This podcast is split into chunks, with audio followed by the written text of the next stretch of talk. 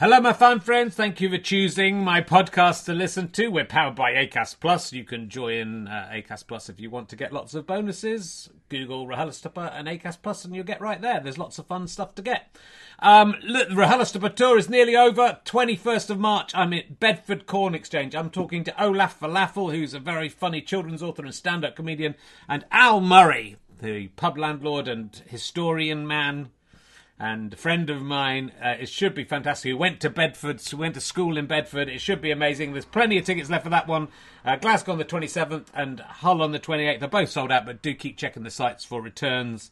And uh, occasionally we put some comps back on sale, so there may be a chance to buy tickets. The main thing, though, is that I am going to be on tour doing stand up, and I would love you to come. Uh, it's uh, from it starts officially in May, but uh, there's a few tryouts in April and March. So I'm at the Bill Murray, I'm at um, various places, Luton Hat Factory and uh, the Berry Hedge End. I don't even know where that is before going into a big tour where I'm going all over the place.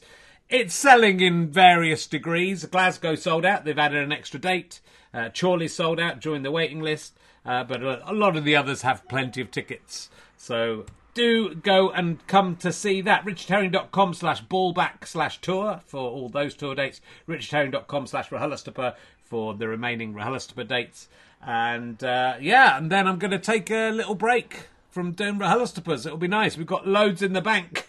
Uh, so I uh, hope you're enjoying them. I think there's some very high quality ones from this tour. Uh, so do keep listening, do keep telling your friends. RichardHerring.com for all your Richard Herring needs.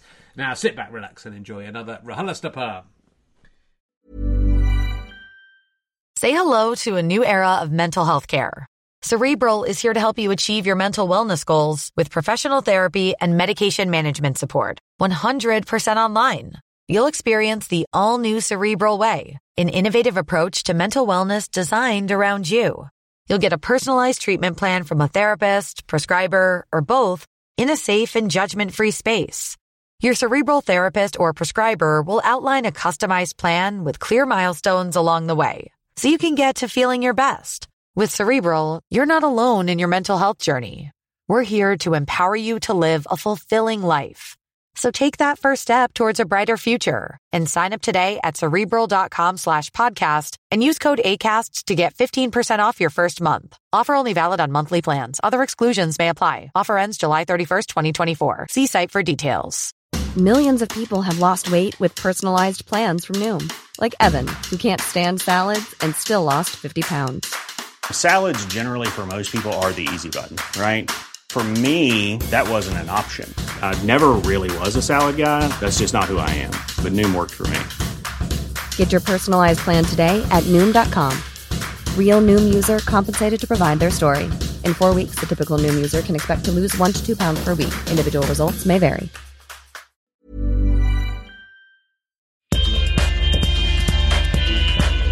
Ladies and gentlemen, welcome to the Leicester Square Theatre. Please welcome a man who once presented Top of the Pops and is now doing this. It's Richard Herring.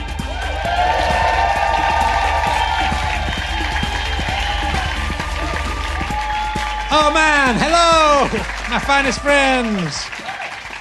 Hello, oh, oh, hooray, it's the last show in the Leicester Square Theatre. They're probably not of the series, because we'll do some more never ends. When does the new series begin? When there's no weeks off. Uh, welcome to Richard Herring's Leicester Square Theatre podcast. I was talking to uh, Adrian Chiles uh, the other day. I was around, around his house, just weeing. We were weeing up a storm. He calls it RHLSTP. I don't know if that's gonna. I'm the most, the most impressed. Like a lot of people, this is very topical to the, the week of recording, but um, lot, lot, he's Adrian is a very great. He was a great guest on this podcast. And if you heard, if you heard his show, he was fantastic, uh, and he's a very interesting man. Uh, a lot of people have been slagging him off about having a urinal in his house, which is ridiculous, but that's. Uh, but it's a writing a because he's a Guardian columnist and he wrote a column about it, and that's why people are annoyed about it. And also, he's dating the and he's going to marry the editor of the Guardian, and so people are saying, well, he's just got that column because his his wife's. No, he got the column first. And what really impresses me about Adrian Chiles is that presumably the editor of the Guardian must have, Guardian must have come round to his house the first time she came round, seen a urinal in his bathroom, and thought, I'm still going to go out with him. That is, I'm the editor of The Guardian. And I'm going to marry a bloke with a urinal. That is, that's the strength of Adrian Chiles.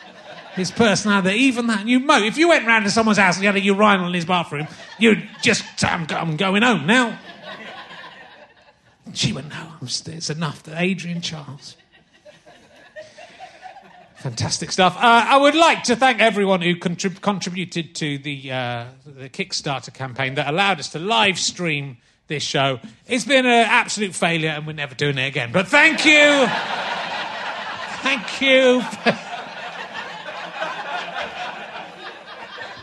Thank you for helping us not lose loads of money doing it. So thank you.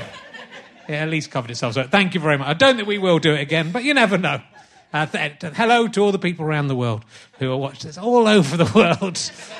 25 people are watching this. They're, they're dashing around. Dashing around. Um, I wish there was another lockdown, don't you? It was good in the lockdown, wasn't it? It was good in the lockdown. Do you remember what it was like in the lockdown? People would watch you do puppet shows. People would watch you play snooker against yourself and they would love, they'd be grateful.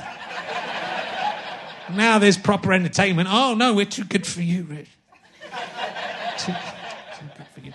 Um, uh, my guest this week, I can't believe, has not been on this podcast before. It's very exciting to have him here. You know him as what he's best known for is playing Phil in the film Dog Eat Dog. That is why we. Uh, that's why we're all here tonight. Will you please welcome the amazing Alan Davies, ladies and gentlemen? Phil. Come. Welcome. Sit down. Sit yourself down. Hello. Thank you very much. Lovely to see you, Alan. Thank you for coming along. Thank you for having me. No, my absolute pleasure. Uh, do you remember playing Phil in uh, the film Dog Eat Dog? Yes, I do remember. Let's talk about that for an hour. Playing Phil. yeah, that was good fun. That was straight to video. uh, no, he was a drug dealer. Right. And so what I did was I went oh, like that, made him speak like that. That's really all I can manage to do. And it was uh, co-written by a guy called Mark Tonderai, who became a good friend of mine and is now f- directing stuff in America. He's done really well.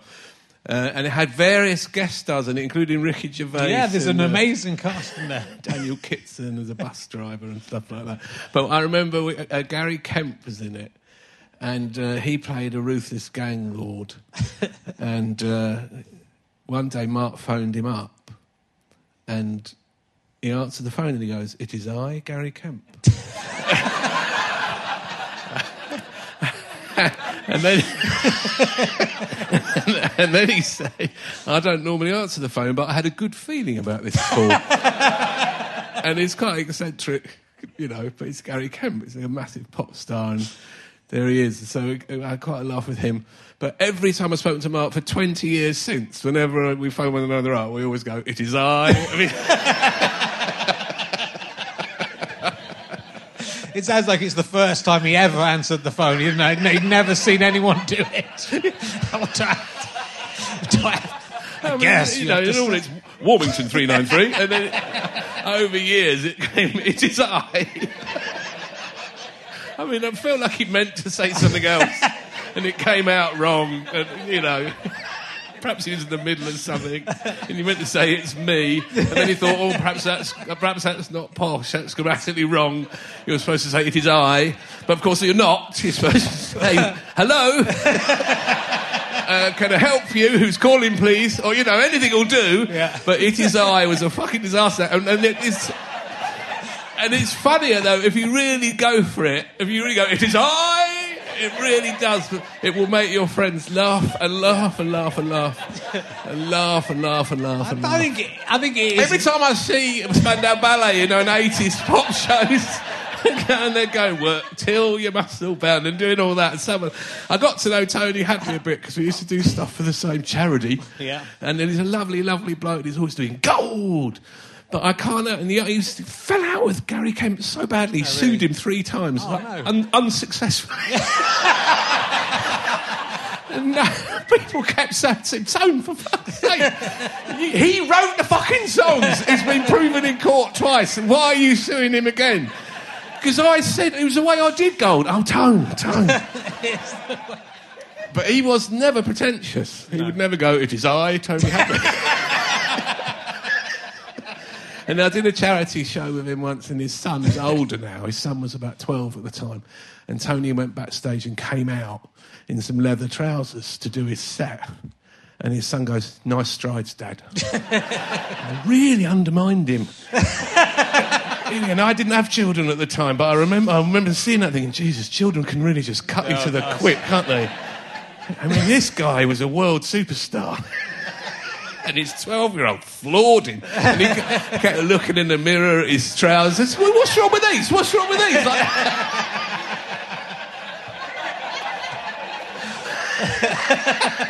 I said, pay no attention, Tony. You look great. You look great. My daughter, who's seven, and I didn't think this would happen when she was seven, has, has started sarcastically calling me Richard all, all the time. And she does it like properly. Hello, Richard. She like knows it's a ridiculous name. And, and calls me by my first name sarcastically, and it's absolutely crushing. My kids, my kids now, I can't, I shout at them too much, and I, and I do use them in my act. I mean, I do exploit them in my. I say, I don't know if it's really exploiting them because, of course, I am buying all of their food and clothes and stuff. So, I mean, I still regard it as earning their keep. Their, their mum, my, my wife, important to, important to clarify that went away for a few days because her mum was having an operation. So she went off to stay with her mum for a few days. So I'm there with the kids. And I got increasingly irate each morning because every fucking day it's the same. Where are your shoes? well, why is one here? I don't know where the other one is. I can't find my shoe, they say. And then they just piss off and play with Lego for an hour. And I, I go, where's your book bag? And why haven't you eat your breakfast? Why don't you do anything I say? And then I said to him, I said to him one time, okay, that's it. Now I have to go and get ready. I'm going upstairs. And when I come down, what am I going to say? And the five year old goes, Get fucking ready!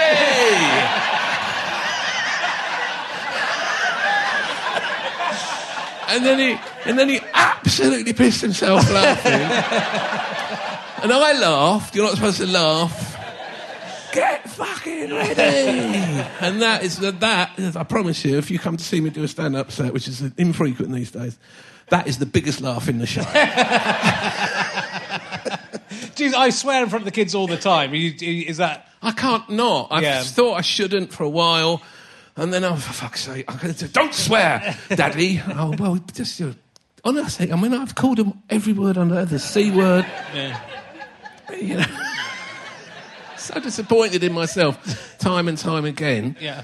But you know, I'm shit at it. I can't help. it. It's sort of bad. They, they, they become obsessed with the with the word fuck now. Both both kids, but I've managed to make them not to say it. But my but my that every now and again they go, "Are we allowed to say the fuc?" They think it's like fuc, and you know, so it's like it's out of the out of a seven year old's mouth. It's My pretty. kid said to me, came over, he goes, "Can I say, for goodness sake?" And we said, "Yeah, you can say that." He goes, "Can I say, fuck goodness sake?"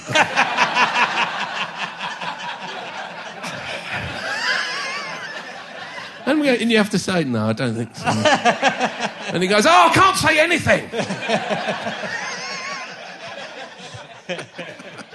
It's a fun time. It's a fun time when you're trying to work out what's rude and, and what's not rude, and you get it wrong. It, it's, it's like, wow, you said blooming heck, blooming heck. Can you say blooming heck? Yeah, Oh, fudge, dear. fudge and feck and whatever. Anyway, um, what do you think about Adrian Chiles? Uh, Uriah in the house? Would you? I have never in my life wanted my own Uriah. but I think, I, having said that, I've encountered a lot of complaining in my life Yeah. from people about the male aim. You Yes. know. And I have had friends round watching the football or something, or to socialise in that. And the male aim has been appalling at times in my own toilet. So Yes. I do sympathise. But is that better in a urinal than a toilet's bigger than a urinal? There's Yeah, more but you're, chance of I getting, think you're closer to it. getting in there. Yeah, and I wouldn't have a standard urinal. I'd have a, a bespoke. Would you go for the full wall length down to the Well, floor I or the imagine, little? I imagine the urinal with a kind of a, a seat coming forwards, so you're facing, but you're still sitting, and uh, and you're leaning back, Yeah. and then maybe they're moving targets like in an old-fashioned arcade. What I'm seeing is an opportunity to turn it into something, you know, with a high score. Yeah.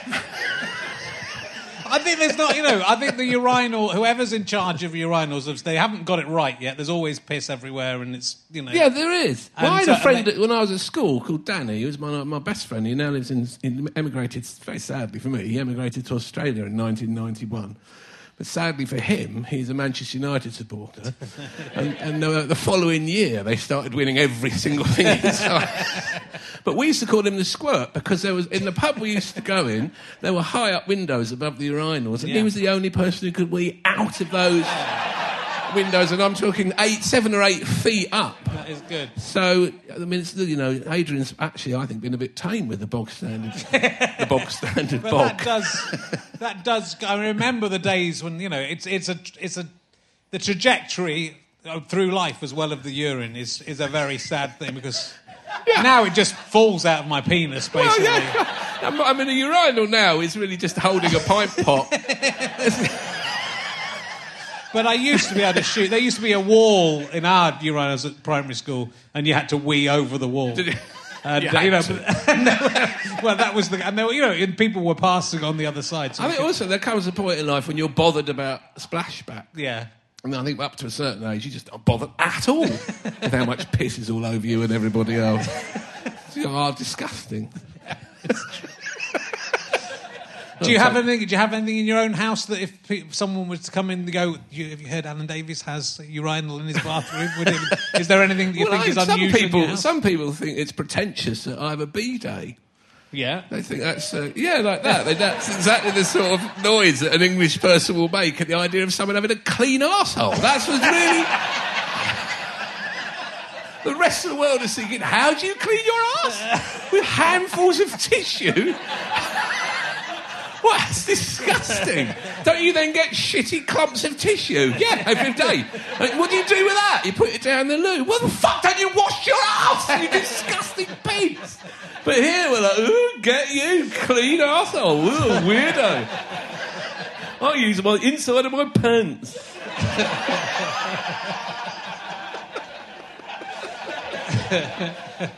It's quite. My parents had a b day in the in the 1980s, I would say. Did they really? That's- Yeah, and then it, but then they don't have a b day anymore. Was it a coloured one, like an olive? Yeah, it was it was abs- avocado. I think, Avocado. It, I think it was probably avocado. It was sweet. I mainly used it to wank in. I think. To the you time. really? Yeah. I mean, I've used everything to wank in, but it was. You could shoot water, you know.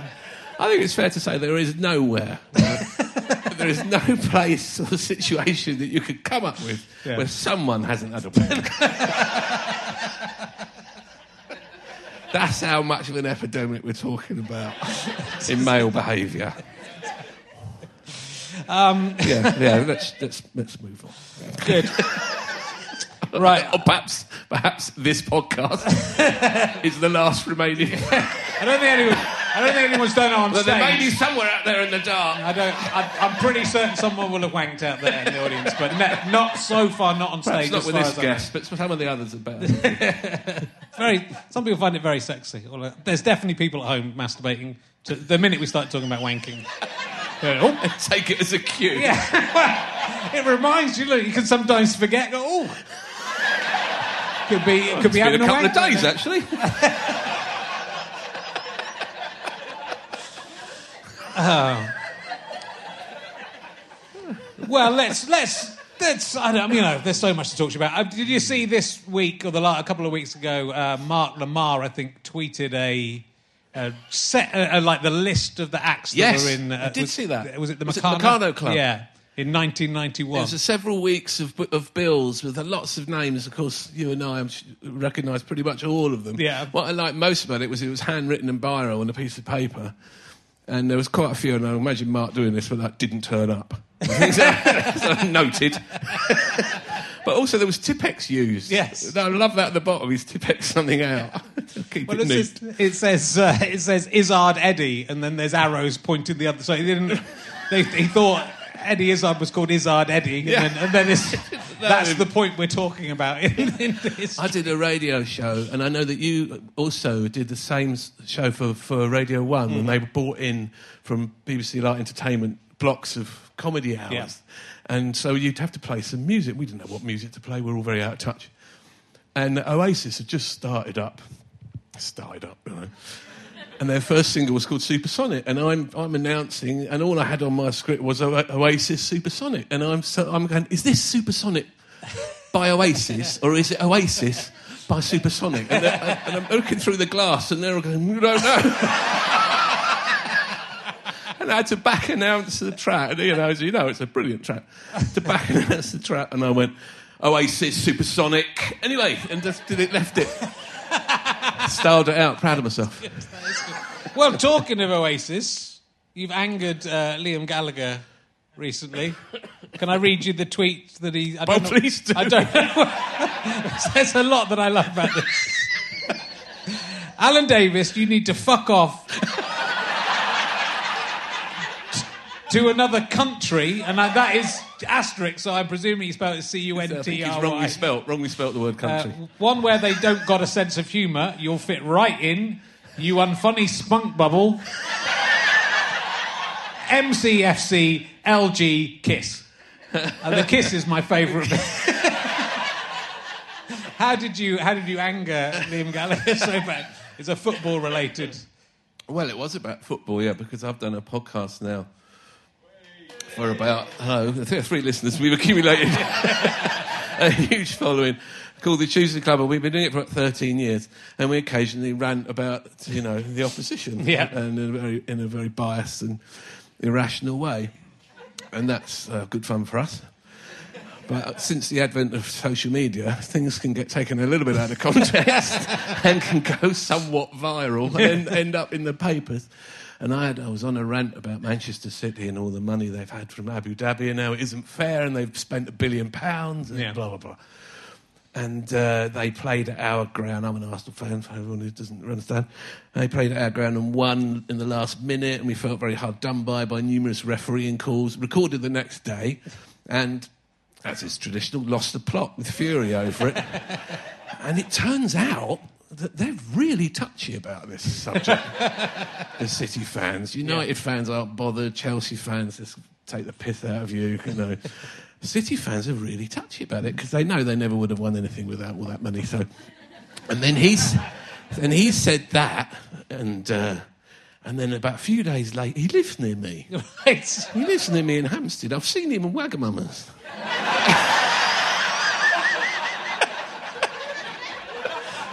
Is it a special Wagamama's with cloth serviettes and stuff in it? You don't have to sit. He was sitting with his ex-partner, Right. And uh, didn't they didn't look like they were enjoying the miso soup. They were sitting side by side and facing straight out into the restaurant, as if to intimidate all the other diners. Uh, Quite successfully, he looks absolutely furiously angry. And I was, and I was walking my daughter to school. We go across Hampstead Heath to walk her to school, and uh, we played Liverpool the night before and lost. And, uh, and I saw this guy, and he was wearing, he had a big hoodie on and a hood and sunglasses and what looked like trousers, but also a skirt. I couldn't quite work out the outfit, and he was limbering up on this kind of railing. And he goes, All right, Arsenal. and I thought it, maybe it's a Liverpool fan just having a little pop about the night before's match. And as I, I said, All right, mate, nice bit of kit. walked on with my dog and my daughter. And then about, about 50 yards, I thought, oh shit, that was Liam Gallagher. that was absolutely, definitely Liam Gallagher. No one else wears those sunglasses and that sort of thing. And so, but he didn't, he didn't chase me down and uh, No. finish me off in front of my child. it's got, it's got some standards. The tweet was enough. I think he once he'd done it. I think this is the kiss at the end. It's like I've got it out of my system, and we're friends. The kiss says we're friends again, as long as you fuck off to another country. I mean, that's but not country, a country. Well, I mean, I imagine that he thought that that was about as hard as abuse as you can dish out on Twitter, and he is sorely mistaken. as, many of his compatriots from Manchester have absolutely outdone him in recent weeks. it's a wonderful town. I love it up there. Yes, course, of course. Um, well, while we're on that, like, the, some other stories I'd like to hear about from your real life. Uh, um, I, I saw something about you setting off Neil Kinnock's burglar alarm. Oh yes, that's true. Is that true? That is true. I have to apologise for my croakiness because I have a bit. I'm a bit chesty and I had COVID and uh, Yeah. discover having not had COVID all the time and thought I was immune and I was and then when it got me, it proper took me out. So I'm a little bit weird, but I'm not contagious. Front row, I'm not contagious. Number one, I'm clear. But yes, I knew. Uh, uh, Glenys Kinnock, because I did a chat show with Ruby Wax. Ruby Wax used to do a chat show where you'd sit and have dinner, basically. And uh, Anna Massey was on, and uh, Glenys and me and Ruby. And I really liked Glenys a lot. She was brilliant. She was a very forthright, very smart, very intelligent, great company, likes a beer, good fun. You know, she's not well at the moment and it's very sad. You know, Neil's having to sort of look after her. And towards the end of their days, as it were. So I did, and I've, but I was very, very fond of her. And we went to a restaurant and uh, Ruby Wax was good friends with Alan Rickman, and Alan Rickman sitting next to me, and I had this absolutely amazing night. You know, sometimes when you do this job, most of the time you have a normal day, see your normal people, do your normal work, and sometimes you're with Alan Rickman and Glenys Kinnock and. And it was amazing. So, I, and I, and I, we got on well. And I did a show in the West End in 1998, a couple of weeks of stand up. And I invited them. They, to, they said, if you're ever doing a show, let us know. And I invited them to come, and they came to the show. And uh, he'd been to see Wales play rugby at Wembley because they didn't have a home stadium at the time because they were building it. And then he came to see my show, and then we went to a restaurant afterwards, and we had a big meal, and it was a good laugh. And he goes, at the end of it, he goes, "I've had a great day," and, I, and really, really sort of, I, I'm very, I'm very fond and full of admiration for both of them. And then a couple of years later, I was going over to Belgium because I'm a big football fan, and England were playing Germany, and I got tickets, and I had nowhere to stay. And I rang their off. They were both in Brussels at the time. He was a EU commissioner, and she was an MEP. And I rang their office saying, I can't get a hotel room. Surely, is there somebody there who can pull a string and recommend a hotel where there's a room? And the message came back almost immediately stay at our house. And I, so I said, Really? And I said, Yeah, we're not there. Help yourself. There's wine in the fridge in the basement. And we said, all right, well, you'll get you'll come into such and such an address, and we'll, we'll get we'll, someone will take you round there, and you go round there, and they say, right, now this is the security code. Now this is important. This is not an ordinary burglar alarm.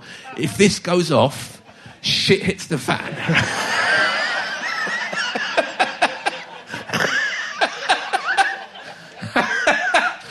so I was with my mate Jez, and we said, "No, he's got to remember this number." We're going, "Okay." And then if it if it, goes off, the phone will ring, and you have to say, and I think it was Maison de la Bouche, but it can't have been. But okay, and we went, yeah. Then we get on the train to Charleroi in Belgium, and on the way, it's a packed train. All we, people are ringing up saying, "Are you all right? It's all over the news. Are you, are you there? Are you, are you in the water cannon? Are you in trouble?" And then we felt like we were on a troop train, and there was terrible, badly, badly behaved supporters. Who I do not condone. And there was a lot of mess and several water cannon. But we went in the ground, and England won 1 0. David Beckham made a brilliant cross for Shearer, I think it was.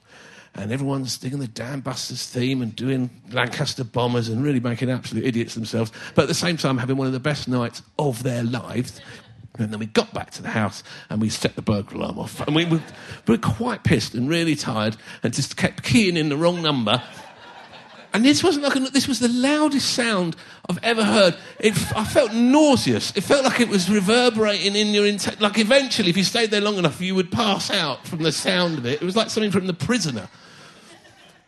And the phone rang, and Jez went, "Maison de la Bouche!" And whatever he said convinced them, and it stopped. And then we watched the highlights.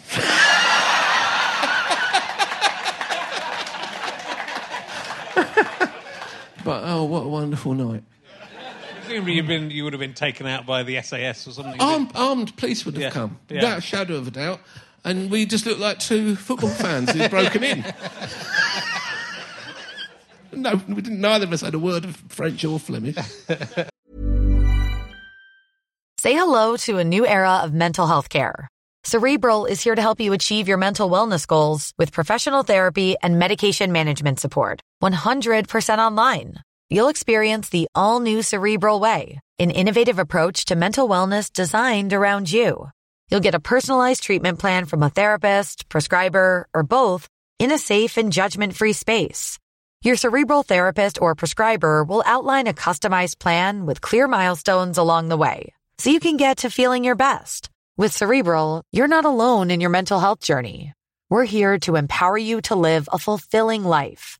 So take that first step towards a brighter future and sign up today at cerebral.com slash podcast and use code ACAST to get 15% off your first month. Offer only valid on monthly plans. Other exclusions may apply. Offer ends July 31st, 2024. See site for details. Want flexibility? Take yoga. Want flexibility with your health insurance? Check out United Healthcare Insurance Plans. Underwritten by Golden Rule Insurance Company, they offer flexible, budget friendly medical, dental, and vision coverage that may be right for you. More at uh1.com. Hey everyone, I've been on the go recently Phoenix, Kansas City, Chicago.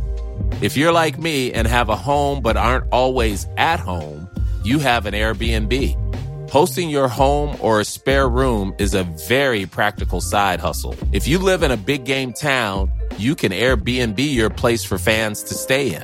Your home might be worth more than you think. Find out how much at airbnb.com/slash host.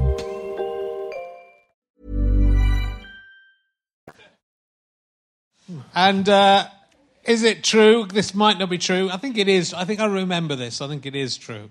Did you pay £30,000 to buy the original Big Brother diary room chair? Yes. Do you regret that decision I, in um. A little bit. um, so- For charity, right? It was for charity. It was for Yeah. charity. it was for three charities for homeless people, and they did an auction of everything in the house um, to raise money for homeless charities because it was a house, and you know, it was the first series, and it was the purple chair. chair. And what was happening was the Sun were bidding for the chair because they had a deal with Nasty Nick, Right. And they wanted the chair, and the producers was, knew that I was bidding. And they called up and said, We do not want the Sun to have this, right? and they've bid 30 grand. Could you bid 30 grand and 1p? and I was, I had made quite a lot of money in the, in the previous couple of years. I'd done adverts for Abbey National. I'd always felt slightly guilty about taking this shilling and selling out. And I did get a little bit of stick from people, you know, old friends of mine like Mark Steel who made a few eye rolly, sarcastic remarks, quite rightly. But it was too much to turn down. And, uh, I just didn't have the backbone to walk away. and uh, so I gave some of it to this auction to assuage my, some of my guilt. And I've still got the chair. I've still got it at home. And then re- recently, well, a couple of years, well, I say recently, before the pandemic, Somerset House did an exhibition of artifacts from television. And, Right. and it was, they said, can we borrow it? And I just thought they were going to say, can we buy it? You can have 500 quid, it's yours. I think it might have depreciated. I think it might not be worth 30 grand. Well, well, the really funny thing about it, it was quite a nice chair. It's one of those egg chairs. And they were quite rare at the time. And to buy one was about two and a half grand. They were quite fancy. And, and I actually did actually like the chair. and, and then one day, Foxtons had a massive refit. And every branch of Foxtons in London had about 20 of these poxy chairs in the window. So overnight, it went from this uh, you know, iconic bit of furniture into a Foxtons chair. Embarrassing. Never mind. Um, let's talk about ta- look, for the second week in a row. We have uh, a Taskmaster, Yes. a Taskmaster TV detective on. Uh, how did you enjoy your time uh, in the Taskmaster house? Well, I did enjoy it. I mean, I, I, I didn't do that well. I mean, some of them. Sometimes you think you've done well and you haven't, and some, and sometimes the opposite. But it was, it's good fun, and I think it's quite important to try your best with the tasks. Yeah, and I I did try my best, and I sometimes, but I was evident when when they played it back in the studio when you sit together, as you know, and and Alex and, and Greg are there and they start taking the piss out of you, and you, you you realise when you see yourself, it's never pleasant to see yourself ever, I mean, whoever you are. You know, when you see yourself in your own holiday snaps, you know, if you catch a sight of yourself, anyone like this, you catch sight of yourself in a shop window as you walk past, and go, oh Jesus Christ. and so I was like, oh no, look at this idiot. But I can honestly say I've never laughed so much in the studio in my life as I did on those recordings. You do five days. Because it's a 10 show series, so two shows a day for five days. And everything that Greg and Alex say is funny. Everything that everybody said was funny. A really nice bunch of people. Victoria Coren Mitchell, I know quite well. Desiree Burch, who I know. Yeah. Uh, Gus who I'd never met, and Morgana Robinson, who I'd never met. But we really got on. Everyone got on. And it was hysterically funny. And people actually came to me in the, in the break saying, Are you all right? 'Cause I was really laughing. So I was glad I did it. I was apprehensive about being made a fool of, you know, but they don't want to make a fool of you. you they know you will do that anyway. And luckily, you're on with Victoria Coren Mitchell, who couldn't ride a bicycle. So, you know, it was. Who learned to ride a bicycle on air. oh, there. but everybody said, you know, um, Victoria consulted David Baddiel and I consulted Lou Sanders and, and Joe Brown, the people who've been on, and they all said, just got to go on, it's so much fun. Yeah, it really is fun. There's, there's, well, when we our studios were right right after the first lockdown, so it was literally the first time any of us had been out of the house for four or five months in July. And the first day, we just were we were just like if you watch it, people say, "Were you?" We were you all crying because Greg was too rude? we all just got tears down our face, and we just I just cried. we laughed really, all really day. funny. It's hard to explain, but it's Yeah. so, so funny. Yeah, it's amazing. Um, good. And um, I, I'm surprised uh, out of all your things, and you may be surprised about this as well. Uh, there's obviously some um, big, big things that succeeded and did many, many series, and we'll get on to those perhaps. But I thought Whites was a was a very good series, and you only did one series of that. Is Yeah. that is was that them or you? Was It rankles, Richard. It Yeah. does rankle that. Um, Whites was a sitcom we did for BBC Two in 2010, and, it, and it's called Whites, which is a reference to Chef's Whites because it's set in a restaurant. And I play a guy who kind of wannabe celebrity chef who's now on the way down, too lazy and conceited to do any work. So puts it all onto his sous chef, who's very put upon, and there's a very lippy chef in the, and then he's flirting with their restaurant manager great characters and relationships. And one of the reasons why it worked was because it was written by Matt King and Ollie Lansley, and Matt King used to be a chef. So we had lots of people who worked in restaurants, especially on social media, saying, This is bang on, this is exactly it. And it, it was terrifically good. I was very proud of it. The, ensemble cast, Isy Suttie played a waitress, hysterically funny. And we all loved making it, and we were ready for season two, and it just didn't happen. There were several shows in the mix, and and I felt.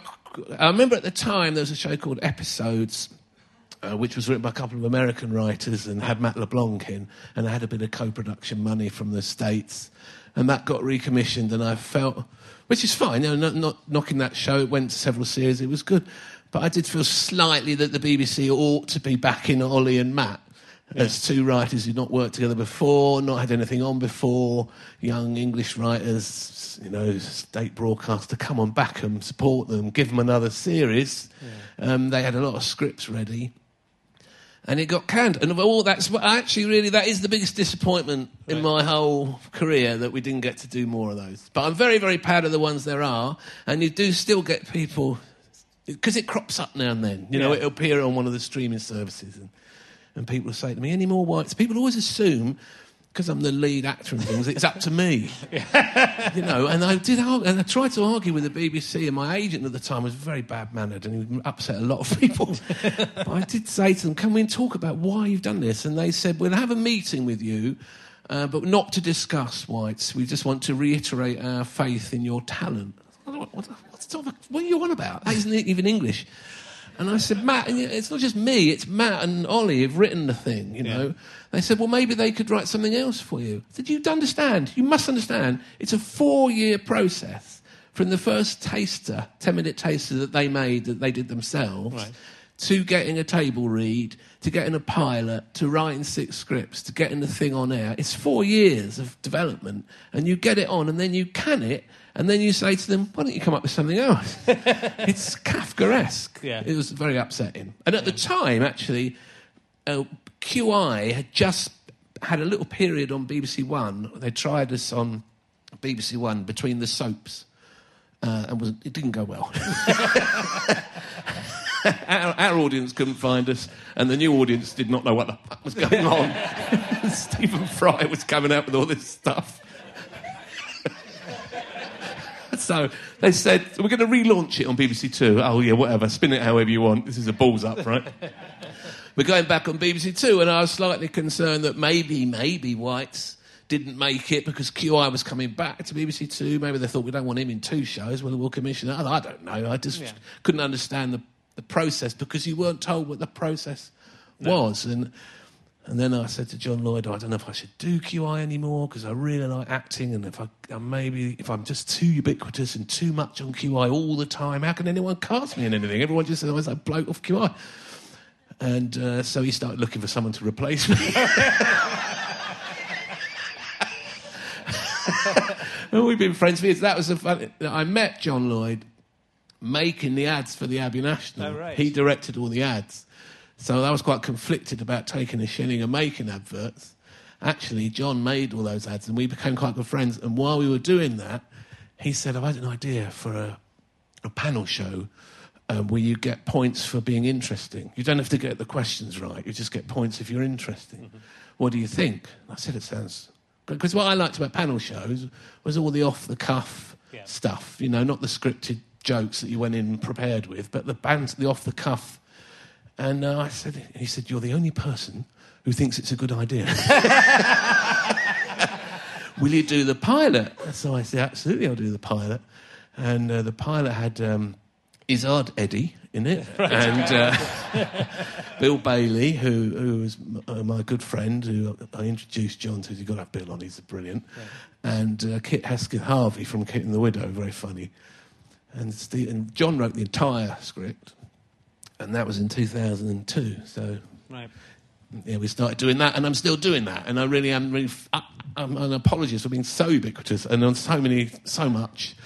But you know, now I've got three kids, so that's I mean, it's got there's it's sort of a, it's is it is it a, a I mean, I know it's a good thing, and uh, QI is a great show, but to be on, on one show for twenty years, like it's there aren't many people who've done. that. I guess have I got news for you? I guess uh, Paul and Ian have been doing that for maybe even thirty longer. years. Yeah, thirty years. Yeah. You know, it's kind of a, it's. I think for a stand-up, it, it can sometimes you sort of. I think when Phil Jupitus was on Buzzcocks, you know, it's very easy just to get your feet under the table and think, right, you know, I don't, you know, I don't. Phil sort of stopped doing stand-up for a bit, and then he came back to it when he stopped.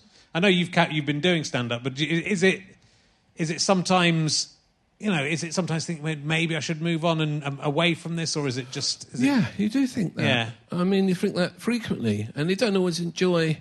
People say, oh, "That looks like a right laugh. That must be a right laugh." And then yeah, but you see the half an hour. yeah.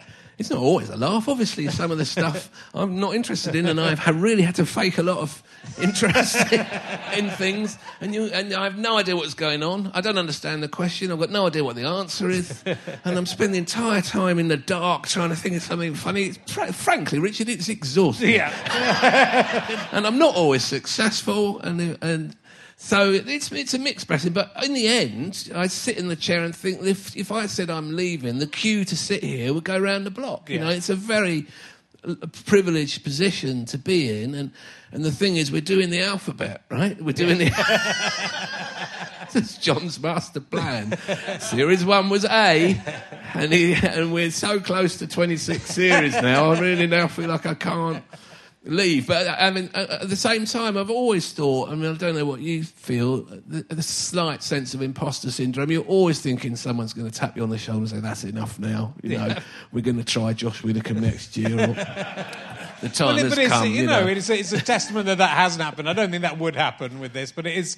It's sort. It is quite unusual. You know, even with Buzzcocks, they were they were pushing people in and out, and some people were leaving, and some people were, were being pushed out. So it's it is sort of amazing, you know. And it, I can absolutely. I'm not saying you're crazy for doing it because quite the opposite. Because it's a great show. But you know, Stephen Fry was on. I think just after on this, uh, just after he decided to stop doing it, and he was talking about the how frustrated he was getting, obviously, with doing the doing QI. Well, the difficult, the problem with it was, and I don't want to come, you know, we always sound d- daft because we're lucky to do the job we do and we get well paid and all the rest of it. But the problem was they'd started to we started making us do three records in a 24 hour period. We used to go meet up, go in the green room, Stephen will be would be a welcoming host to everyone. A lot of chat and banter. Go in the studio, do some dummy questions.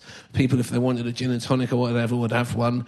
And there was a nice, jolly atmosphere. There'd be a warm up guy on stage doing 20 minutes of funny stand up. The audience, 650 people. Stephen would bring you on one at a time. You do the show, then you go to the bar. It was really fun. Yeah. And the shows were great. And then one day they said, we want to do two in a day.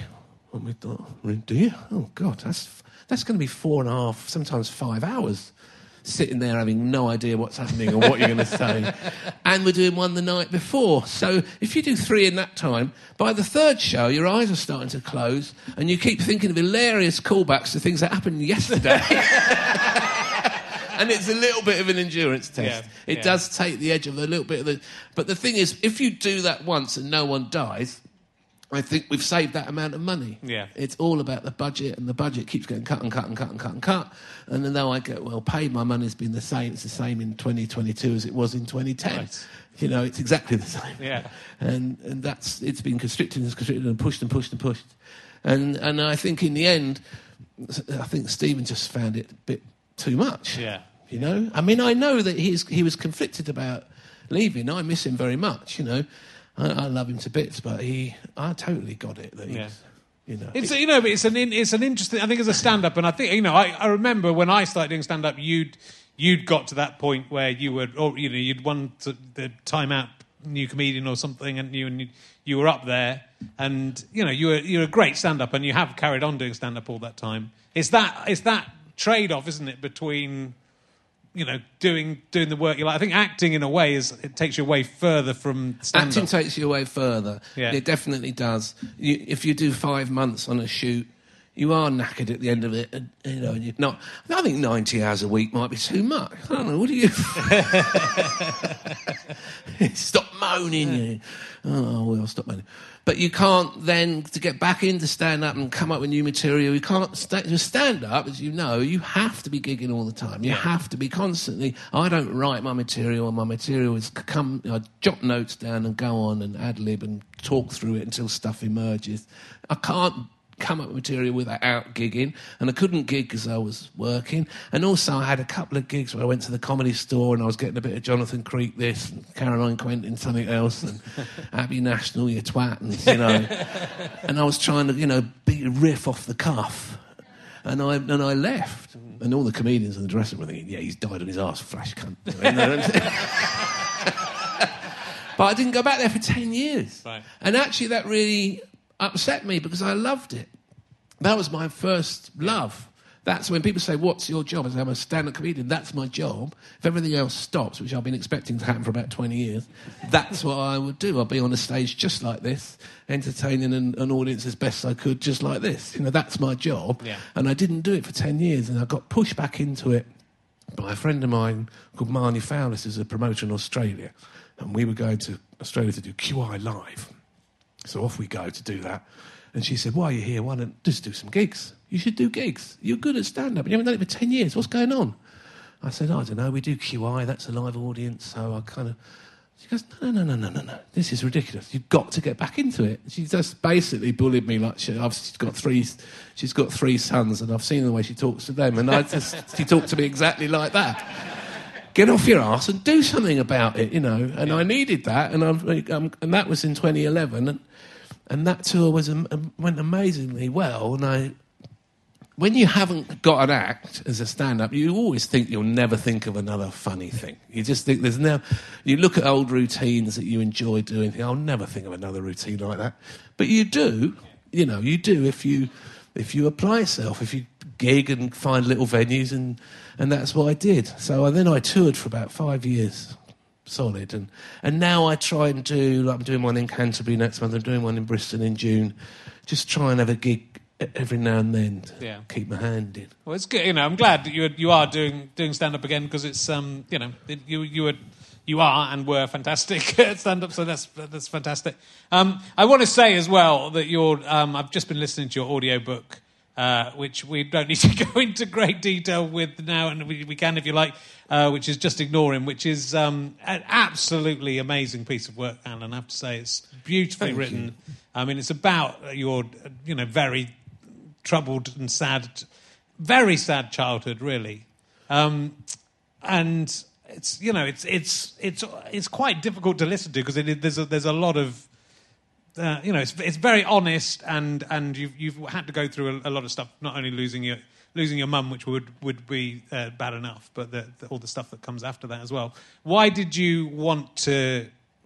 Why did you want to write that book? Because it is, you know, it's it's it's a it's there's funny bits in the book, but it's pretty serious stuff. Right? It is, yeah. I couldn't carry it around any longer, really. Yeah. Um, the story where I had this my relationship with my father, it was kind of uh, traumatic events. I mean, it's quite publicised by now what went on, and I, I didn't want to write a vengeful book. I didn't want to get my own back. I didn't want, and I wanted to tell the truth, and I wanted to get it out of me because every time I thought about writing anything, this this stuff from my childhood would keep coming up and block block me up almost. And I'd never been able to address any of it at all in stand up.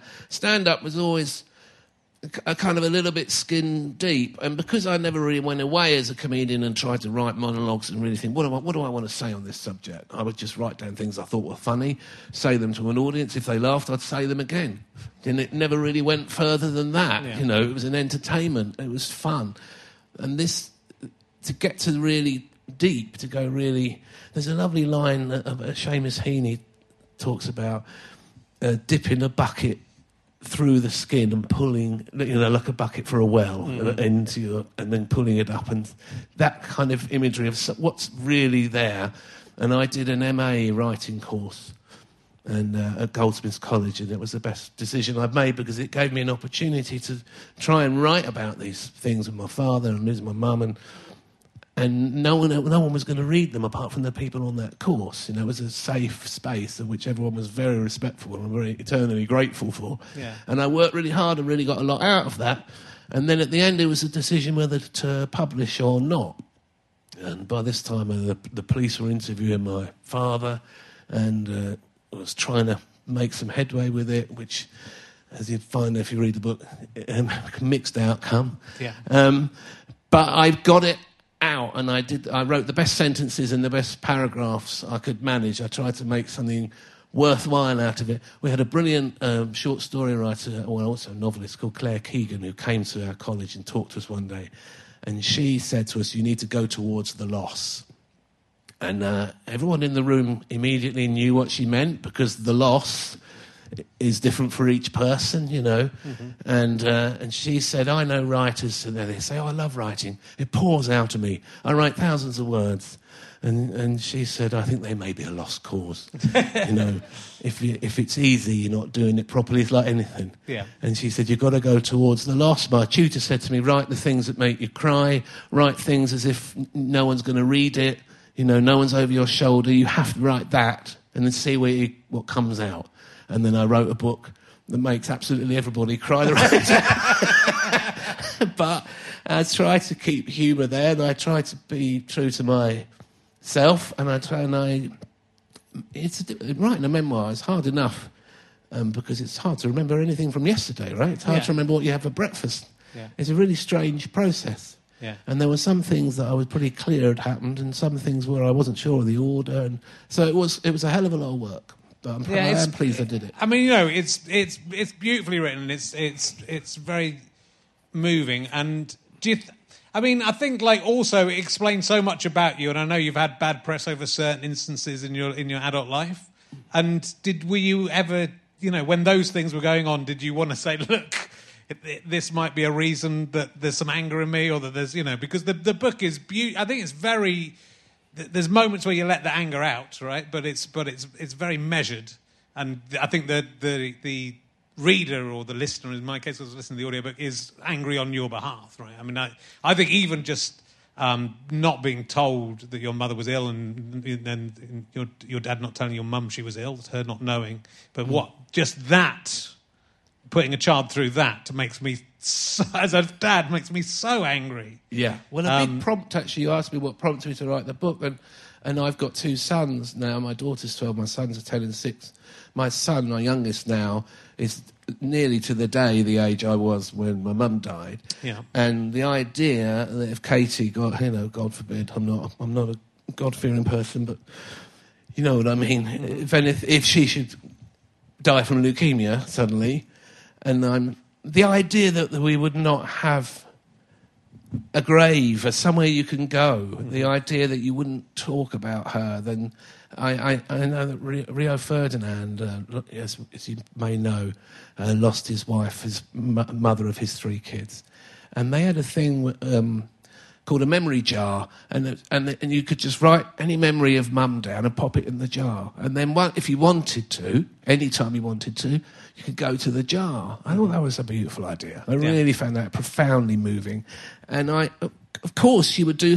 I remember when Jade Goody died. You know, I mean, it, that was so unbearably sad. But she had two small boys, and she made a great effort to write things down for them, make little videos for them, try and have, you know, try something.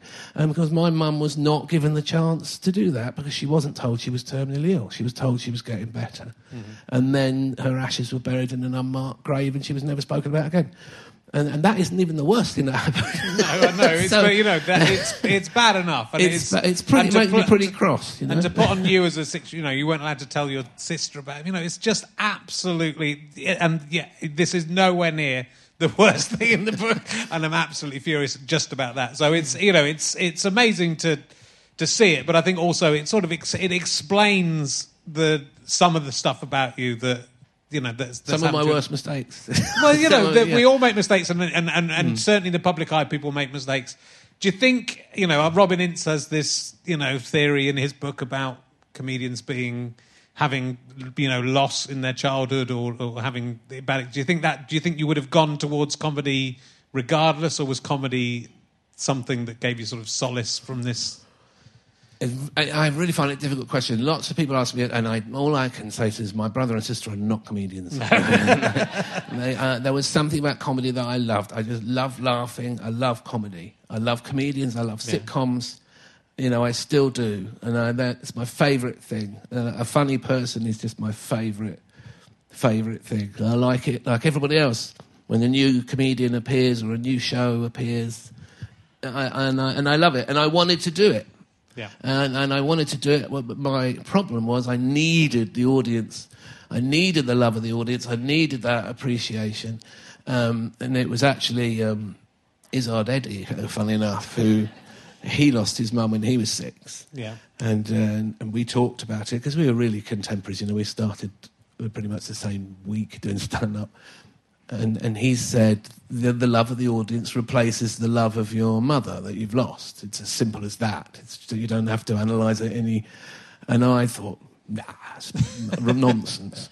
Uh, but he was right. He was absolutely right because no one will ever give you the unconditional love that a mother will give you. No one will ever speak to you. I can't remember the sound of her voice. I can't remember her face. You know, it's really difficult.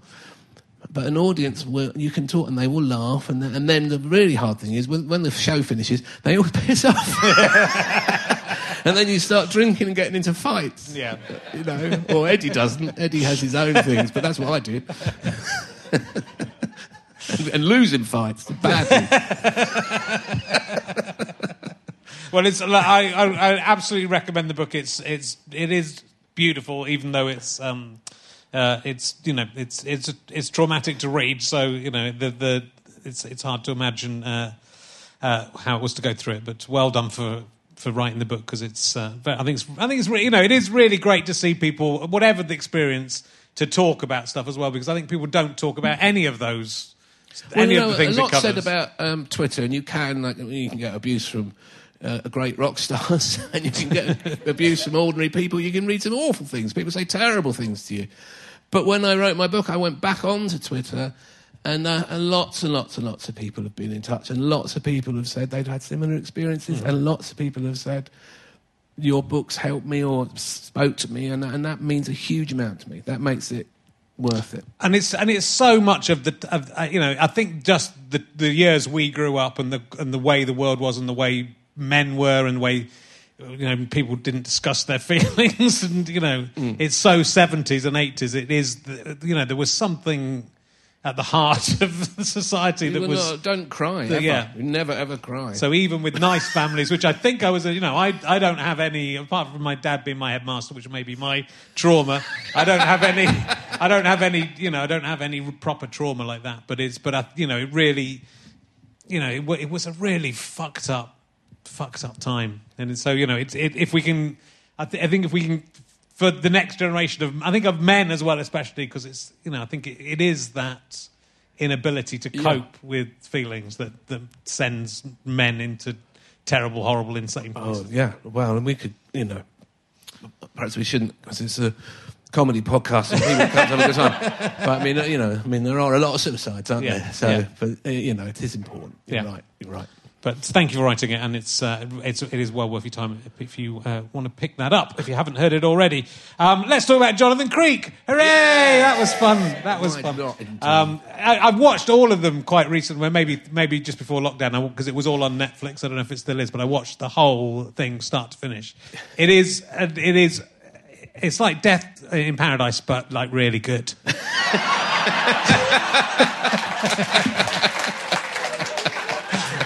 Like it's the same. It is. It's weirdly similar in that it's you know it, why don't do a convoluted, difficult crime because Jonathan Creek will solve it. Just stab someone and run away because he won't be bothered about that. But it's. I mean, the writing in it is obviously um, a, a big part of it. It's uh, David Renwick. Uh, the, in, I mean, it, it was. It's interesting to watch it because it it's it must have been so hard for him to keep up the the quality of it and the and the intricacy of the. I don't know if he thought he would do do as many series as he did, but it, it's a phenomenally written thing. First of all, He right? finds it incredibly hard. yeah, it must be. And he's a real. He said to me once, "I'm not a glass half empty person. I don't have a glass." and he used to. He's always on set, and, you and he always looks at you, looks at us all as if to say, "I can't believe these people aren't going to fuck this up completely." um, but he he's a, really br- brilliantly clever, right? Extraordinarily clever, and the shows full of references and allusions to various things in, comedy, but also in magic and in similar types of shows. A big influence, of course, is Sherlock Holmes and um, the lock room mystery, and making sure that there's a kind of lineage that you're part of. So it's this is what makes it last, really, because it's uh, it's the ideas are kind of timeless and and and so people are still coming across it, and, and they don't really realise quite how funny it is. I mean, I just learned the lines. I learned the lines to the absolute full stop. David is extremely particular, and you learn every single syllable, and you don't change a word. And and in the later years, he started to direct them, and he would storyboard them. He's quite a good cartoonist. And in one of the storyboard frames, there's there am I in the duffel coat, um, arms folded, looking out the window. When we came to the shot, I had my hands in my pockets, and he came over and said, "Do you suppose you might fold your arms?" and he pointed to the drawing. I said, "I can fold my arms, David, if you like." um, so he's very, very particular, and on top of all of it, and on top of the edit, and uh, full of tricks. So uh, he would write. I remember in one episode he wrote an elephant's funeral, and there was an elephant that was in a in a show, in a kind of mu- comedy show, magic show, and it died in the theatre. And he wrote the elephant's funeral. And uh, Verity Lambert was our producer. Said we're never going to be, we're never going to get six elephants, nose to tail, walking through London. Okay. All right, I'll lose the elephant's funeral then. I'm fine. Threw a big huff. Knowing that that was never going to get made, but in, in so doing, able to salvage another scene that was also a bit pricey. Well, you've ruined the elephant thing, so let me have this. You know? In the end, we didn't even have one elephant. We just had the sound of an elephant trumpeting in the wing, and then it cut to a shot of me and, and the other actor whose name's uh, I can't remember now, but. He, and he's going, he's having a little drink, and he's going, it's what she would have wanted. She loved the theatre. Very, very funny. you know. But it was, I think, you know, obviously, like a you, it was you all the way through. I don't, and I can't imagine any. I can't imagine him going. Right, we're going to, you know, you don't want to do it. We'll carry on the the series. Um, I think, but I think the relationship, especially with you and Caroline Quentin, I think was just was was phenomenal. Right, that was it. Was there was there was something just the chemistry there was was was great. Yeah, well, again, it's all written Yeah. It's all written there, you know. He Yeah. wrote the part of Maddie for Caroline. He went to Caroline. Caroline at the time was married to Paul Merton, and he went to their house for dinner. And, and she she's quite a good cook, Caroline, but it's, it was pretty chaotic, and things were getting burned. And she's talking all the time. and he wrote a scene cop- doing that in one of the episodes, and he always wanted Caroline to do it, and he wanted Nicholas Lyndhurst to do Jonathan Creek. And he didn't want to do Jonathan Creek because they'd just finished Fools and Horses and David Jason was doing Frost. And he thought, I better not do a detective thing. I'll do Good Night, Sweetheart. Yeah. So, Ima- imagine if imagine if that had been the other way around. so that was, you know, that was one hurdle out of the way. then Hugh Laurie was said yes. Hugh Laurie was Oh, going to do it. And then he got cold feet and changed his mind for uh, didn't want to do it. So then they started auditioning people, and they auditioned at 38 Right. uh, 38 white men, obviously. it was the 90s. Um, the Jonathan Creek pilot was five white men. The first 10 years of Jonathan Creek was about 600 white men. I mean, it really was. Yeah. That's, uh, you know, let's not pretend we didn't benefit.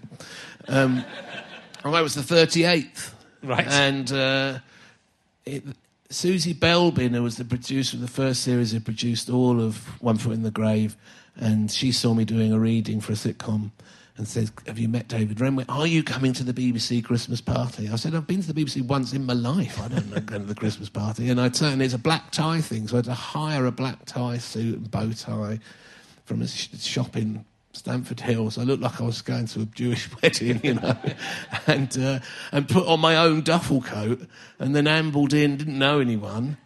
And David tells a story that as soon as he saw me looking like that, he thought that that's the bloke over there. Doesn't fit in, looks a bit silly. And he, so then the, the first few scripts were already written, and they'd been written sometime before. But after that, he started to write with my voice in his head, and it became easier and easier to learn. And the scenes between Maddie and Jonathan were so so well written, you know. And it, it was that we won the BAFTA in the first series. Uh, for best drama, and we'd been made by the comedy department, and the drama department were livid. And I thought, oh, this is what it's like. You know, you do a show, you win a BAFTA. And uh, it's the, it's the only BAFTA I've ever won.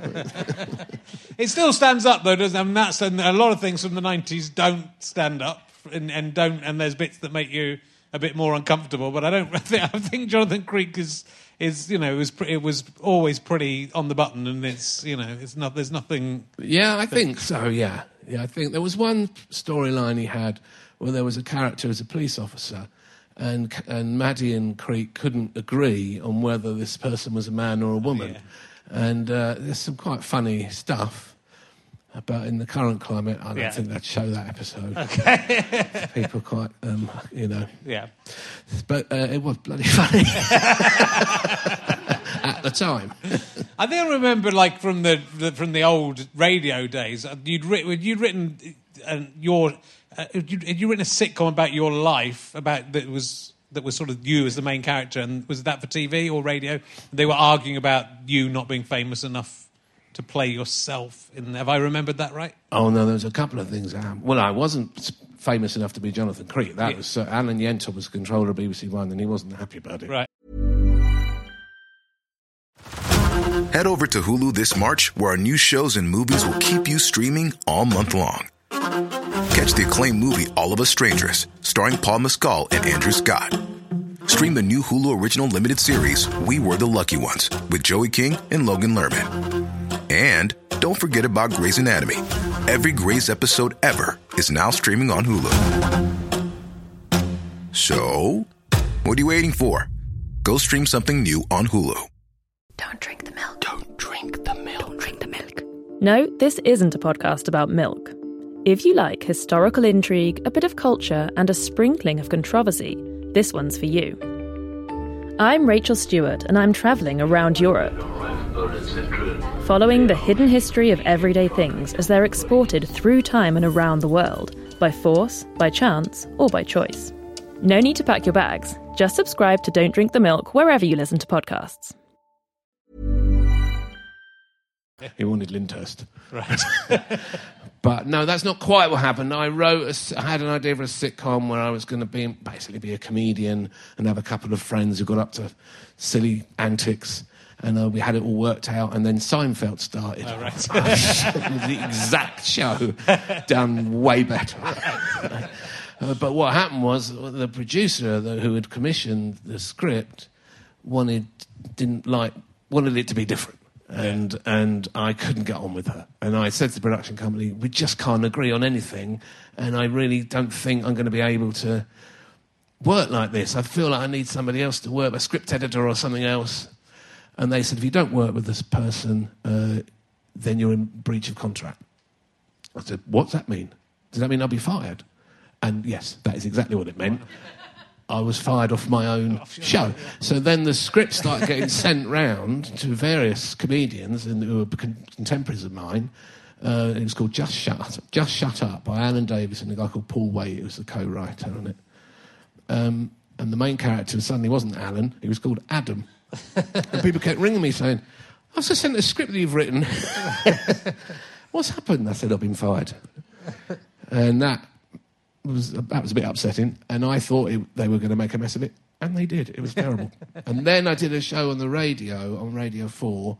Uh, in which I played a kind of pompous actor who was a bit above himself, and very, not a stretch, and really loved doing that. And, we, and uh, in the radio theatre, not not dissimilar to this room actually, and Kevin Eldon was in it every week doing different voices, and Alan Francis and Ronni Ancona, and I loved doing that. And then they said, "Will you do a pilot for television?" And all the same shit started happening. Right, the exact same bollocks. You know, the producer wants to change the script, the writer doesn't agree with me, and. And I said, why does this happen? What is wrong with people? It was so much fun. A month ago, it was really fun. Yeah. And, it can't, and I asked John Lloyd to direct it, and he came in and said, this script is terrible. And I thought, oh, shit. and so I quit. And, I, and actually, it wasn't until White, 10 years later, that I found myself in a sitcom that I always wanted to be in a sitcom. Yeah. And, I, and I kept blowing all my opportunities. But it's weird. It's so you know. It's so it you know. Especially when you say that there's 38 people who could have been Jonathan Creek, and they choose the like the least well-known person possibly. It could have been you know the idea that Nicholas Lyndhurst could have been Jonathan Creek. You know, I, I'm I'm imagining it and I'm loving it, but.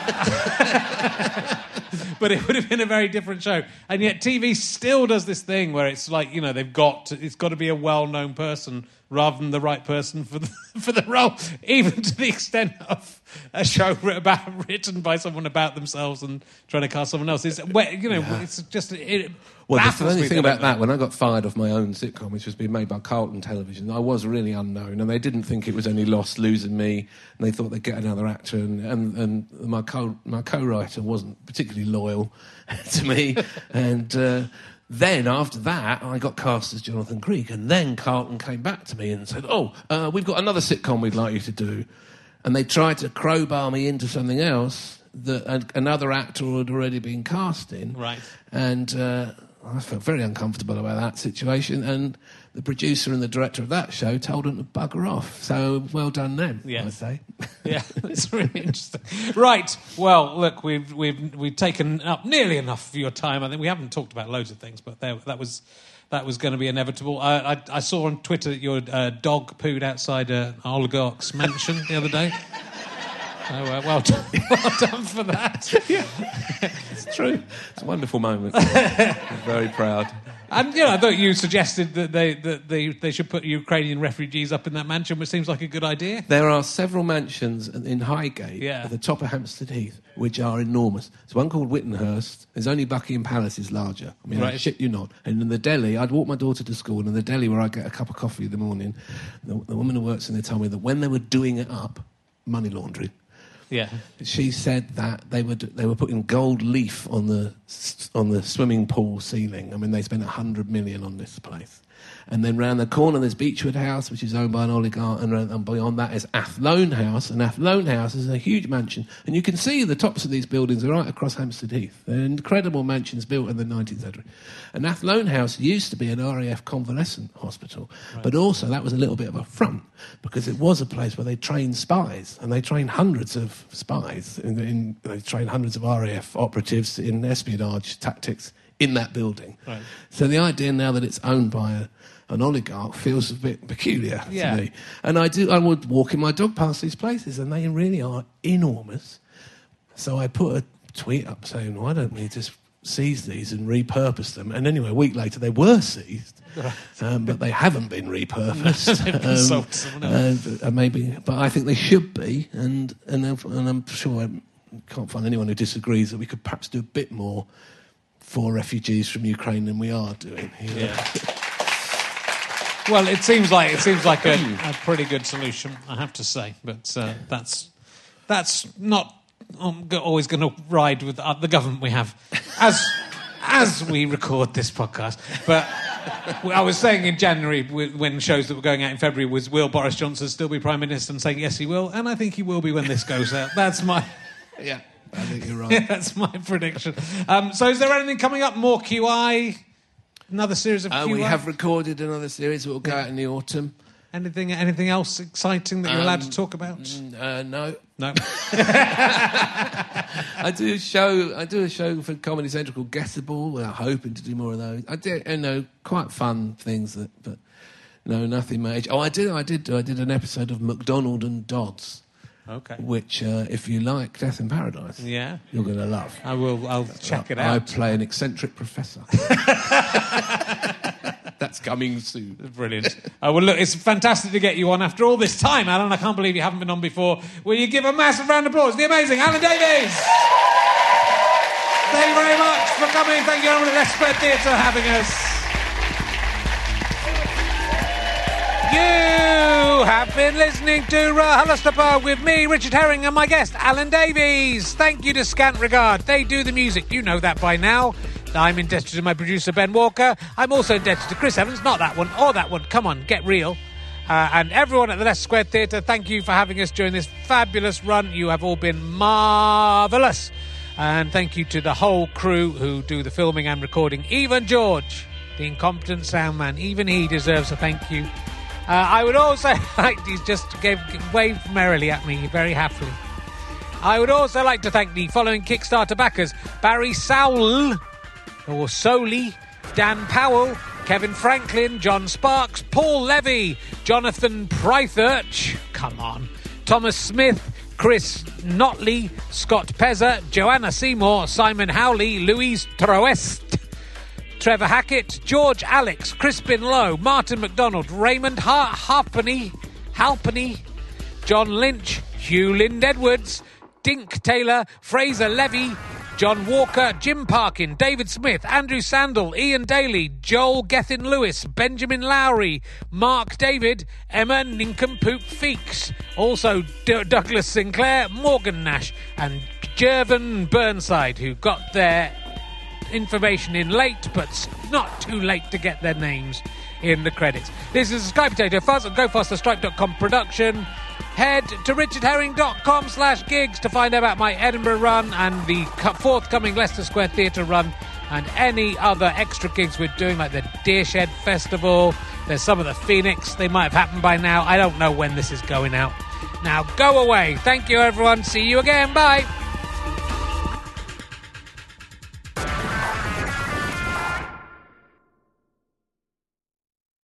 Thank you very much for listening to my podcasts.